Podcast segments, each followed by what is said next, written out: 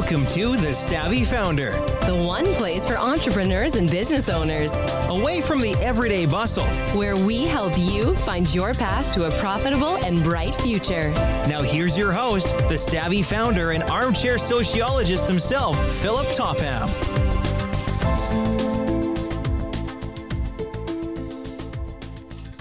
Hello, and welcome to The Savvy Founder. I'm your host, Philip Topham. The Savvy Founder is all about helping you, the first and second time founder, shorten their journey. I'm sure you've been to a party, to a networking event with other founders, investors, and you've said, Hey, somebody walk up to somebody and they say, uh, Hey, how you doing? Tell me what you do. And you say, I'm a founder. And they say, Well, lay it on me. Give me 30 second pitch. Well, this show is for you if you've ever panicked or stumbled through that 30 second pitch, then I'm going to break it down and help you really understand what a 30 second pitch is, why it's so important, why it's critical for you to make that first lasting good impression. So sit back and we'll go through this step by step. It's pretty simple, but 30 seconds, man, when you're on the spot, everything breaks down. You forget your lines and you don't know what you're going to say. So let's start with what why do why do people want to ask you, hey, tell me your 30 second pitch? Why do you even care? Well, people are always curious about what other people do. They want conversation, they want to meet people. And when you're doing that 36, 30 second pitch, though, remember that they are judging you. They're wanting to understand who are you? Are you interesting? Can I get can I like you? Do I want to get to know you? And more importantly, do I trust what you're saying? Those those are things that we as humans do all the time. We go to a networking event and we talk to people. We want to we talk to people and gravitate to people that we find interesting. And we avoid people that we don't like. So that 30 second pitch is really important in that situation. And if you're an introvert it's even harder to figure out how to get that 30 second pitch down so you you're comfortable with it and people want to hang around and listen to what you're saying. Now, that 30 second pitch is sounds simple because we can talk forever. Uh, if you have any, uh, you were these days, people can just ramble. You know, I, in fact, just right then, I was doing a little bit of rambling. I was not very focused on what is my next step that I'm going to do. And so let me go back to what Winston Churchill said if you want to give a speech, if you want me, if you want him to give a speech, he used to say, if you want me to speak for two minutes, that it's going to take me three weeks of preparation. If you want me to speak for 30 minutes, it will take me a week to prepare. But if you want me to speak for an hour, I'm ready now. Winston Churchill nailed it. The more that you need to distill something to these core essence, the longer and longer it takes to make it happen. Creating that 30 second pitch is not simple. You would think that it's, wow, we can talk forever. I know when I was a teenager and was on the telephone, I could talk forever. I would pace back and forth. It's a, a habit of mine when I'm on the phone as I was pace and I walk around. But I could talk about anything and everything. Today, I'm a little bit more focused, still not dialed in. But when I had to do my own 30 second pitch, it was a brutal experience for me. It took me a long time to figure it out. It wasn't that I couldn't find the words for 30 seconds, but I couldn't get people to really listen to what I was saying. And it was started because I was doing I was not following the best advice. I was not fi- I was having difficulty finding that hook, that reason that people would lean in. And in my case, I was doing a product that was in the food and food label regulations. And as soon as I said the word label, every single person listening has a different idea of what a food label is for some of you, it's that little black and white box with all the nutrition, the vitamin C, the number of calories, the ingredient list. Uh, for others, If you're a graphic designer, it might be the artwork, it might be the pictures. Uh, for others, it might be the the endorsements or something else on the physical label itself. And so I struggled to figure that out. And so when I said label, I, everybody's mind scattered. And so I had to get everybody into the same place, thinking about the same thing so that they were drawn in. And so the way that I would say this is imagine you're standing in Whole Foods and you're looking at all those products on the aisles and you're looking, they're screaming at you for your attention when saying all natural, good source of vitamin C, brain healthy, all sorts of things. And you're trying to figure out what should, which product should I buy? Well, for me, I see lawsuits waiting to happen. As soon as I said that, people were immediately there. They knew what I was talking about. I wasn't talking about the label itself, I was talking about the lawsuit that a bad label could make, all these claims that were people. So that hook was incredibly important for me to make that first impression on it. And so there's two. So that brings me to this point about what is a 30 second pitch. There's really two elements to a 30 second pitch. The first is that hook that brings your listener to a single place where they're focused on you and really attentive to what you're saying. Me say that again. They're listening very attentively to what you're saying, they're leaning in. And that immediately sets them up for the second part of the pitch, which is the, the leaning in for you to tell them more. And that's where your content, your delivery is of what you want to share with them to make that further lasting impression about the hook and that you're a great person. And why, why is this such a big deal? And let me explain what a hook really sets you up for. It's more than that. When you meet somebody that's super interesting and and you want to share that person, you want to say to your you perhaps you go to a golf course, you go to a game, you go to a different event, and you want to say, I just met this really interesting startup, and they do blah, blah, blah, blah. That's what you ultimately want from a 30 second pitch. You want somebody to leave knowing enough about you that they have a nugget of information that they can share and they are willing to share with somebody else. Again they're willing to share that with somebody else. That's when they're going to spend their prestige sharing your story and you with another person. That's why a hook is so priceless. It's that's what you want. People do business with people they know like and trust. Getting them to share your hook share something about you with another person is what you're aiming to have happen. That's really a key portion. The second part to that 30 second pitch is the tell me more content. Now, this really varies for every different situation, but for in startups, particularly, you're trying to grow your business and you're often attending other startup events uh, events where you can talk to many other people, pitch contests, startup events, all sorts of, you're out there promoting and engaging others about your business. And so your objective is to tell them about your business, and especially at the startup space, you're looking for that investor, you're looking for new employees, you're looking for new partnerships you're looking for new opportunities. And so your content is all geared around that cap- that that approach. Now this 30 second format can be worked with any other things. Maybe you're just specifically looking for employees. You could tailor your your 30 seconds just for that.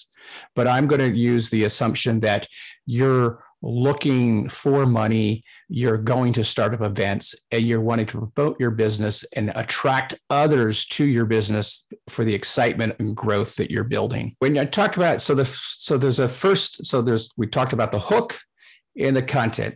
So what goes into that content space? That first section, that first 10 or 15 seconds more like 10 seconds of your pitch is that hook getting them to the right place, leaning in. You're talking about the pain of your product. What does your product truly solve in the marketplace? What's the pain that's occurring? And how is your solution going to solve that pain? And it's pretty simple to say that, but that pain and solution should be so obvious and so simple, dead stupid simple, that a fifth or sixth grader can immediately understand that they can make an instant buying decision and say, I like that idea. I like this product. I want to see it made. It's going to make money. That instant buying decision is something you want. For those of you building very complex medical devices, uh, some sort of cryptocurrency stuff, you have to boil it down to the basic essence, that emotional decision of, wow, this is a big deal. This is going to uh, help people save money, improve lives, whatever it is, and they can make that instant decision. Now that we've got the hook, the pain, the solution out of the way. Now it's based, that's sort of the mechanics of the rest of the product. They want to know what's your product? Is it a product? Is it a service? Uh, is a product plus a service? Is it hardware? How is it built? Is it a marketplace? All those kinds of things. You just need to share enough so the person can understand what you're selling and what you're providing. They want to know is this a big marketplace? How big is this market? are you building a widget wheel for an audience of your uh, three people your mom your dad and your and maybe uh, a grandma that's not a very exciting marketplace it's not very big but if you're selling something that's a $2 billion marketplace and you're looking to get 100 or 200 million of that marketplace then that's a big deal that's a bigger deal. And if your product can even have bigger legs than that, then the investors will even lean in further. So, how big is the market? But now that you know there's a big market, how do you actually make money? Are you a hardware product? Are you a software as a service? Are you business to business? Or are you a business to consumer type person? maybe your business to government to consumer. There's all manner of ways that your business or business model can make money, and you want to be very concise about how you do that. Then there's what I call the all the other great things that your company is doing that you're doing. And this, since you have only 30 seconds, you want to pick and choose the most impactful for your situation. These can include uh, and, and they're not in any particular order because every company has different things that is better for them. But often, this the first one partnerships, endorsements, people, advisors are very important. These are people that are willing to spend their prestige, their social reputation, reputation on your company and on you, and they're willing to endorse you.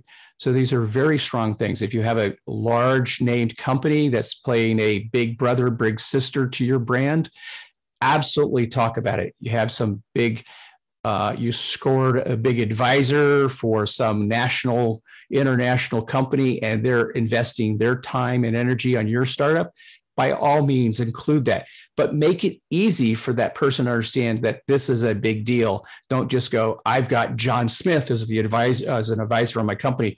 Make them understand who john smith is. He is a world class blah blah blah blah blah. And he can really help my business he really helps my business by opening doors. The other part so we talked about partnerships. Great thing to talk about next is traction and sales what are, who's interested who else is interested in your product? Where are you in that business cycle? Are you selling currently? Do you have a waiting list with 1000 people waiting to get in? Do you have people that are using the system and they're referring their friends to use the system? What's your growth rate of your product? All of these to demonstrate that you have traction you're going someplace. Don't need to necessarily be revenues. There's many a company that just started on growing users and revenues came second. But you people really want to understand how your product is in the cycle where you at. Talk about revenues. Do you have revenues? How fast are you growing? What are your profit rates? What your break? When do you expect to break even? Anything again that'll give people an understanding of how exciting and dynamic your business is.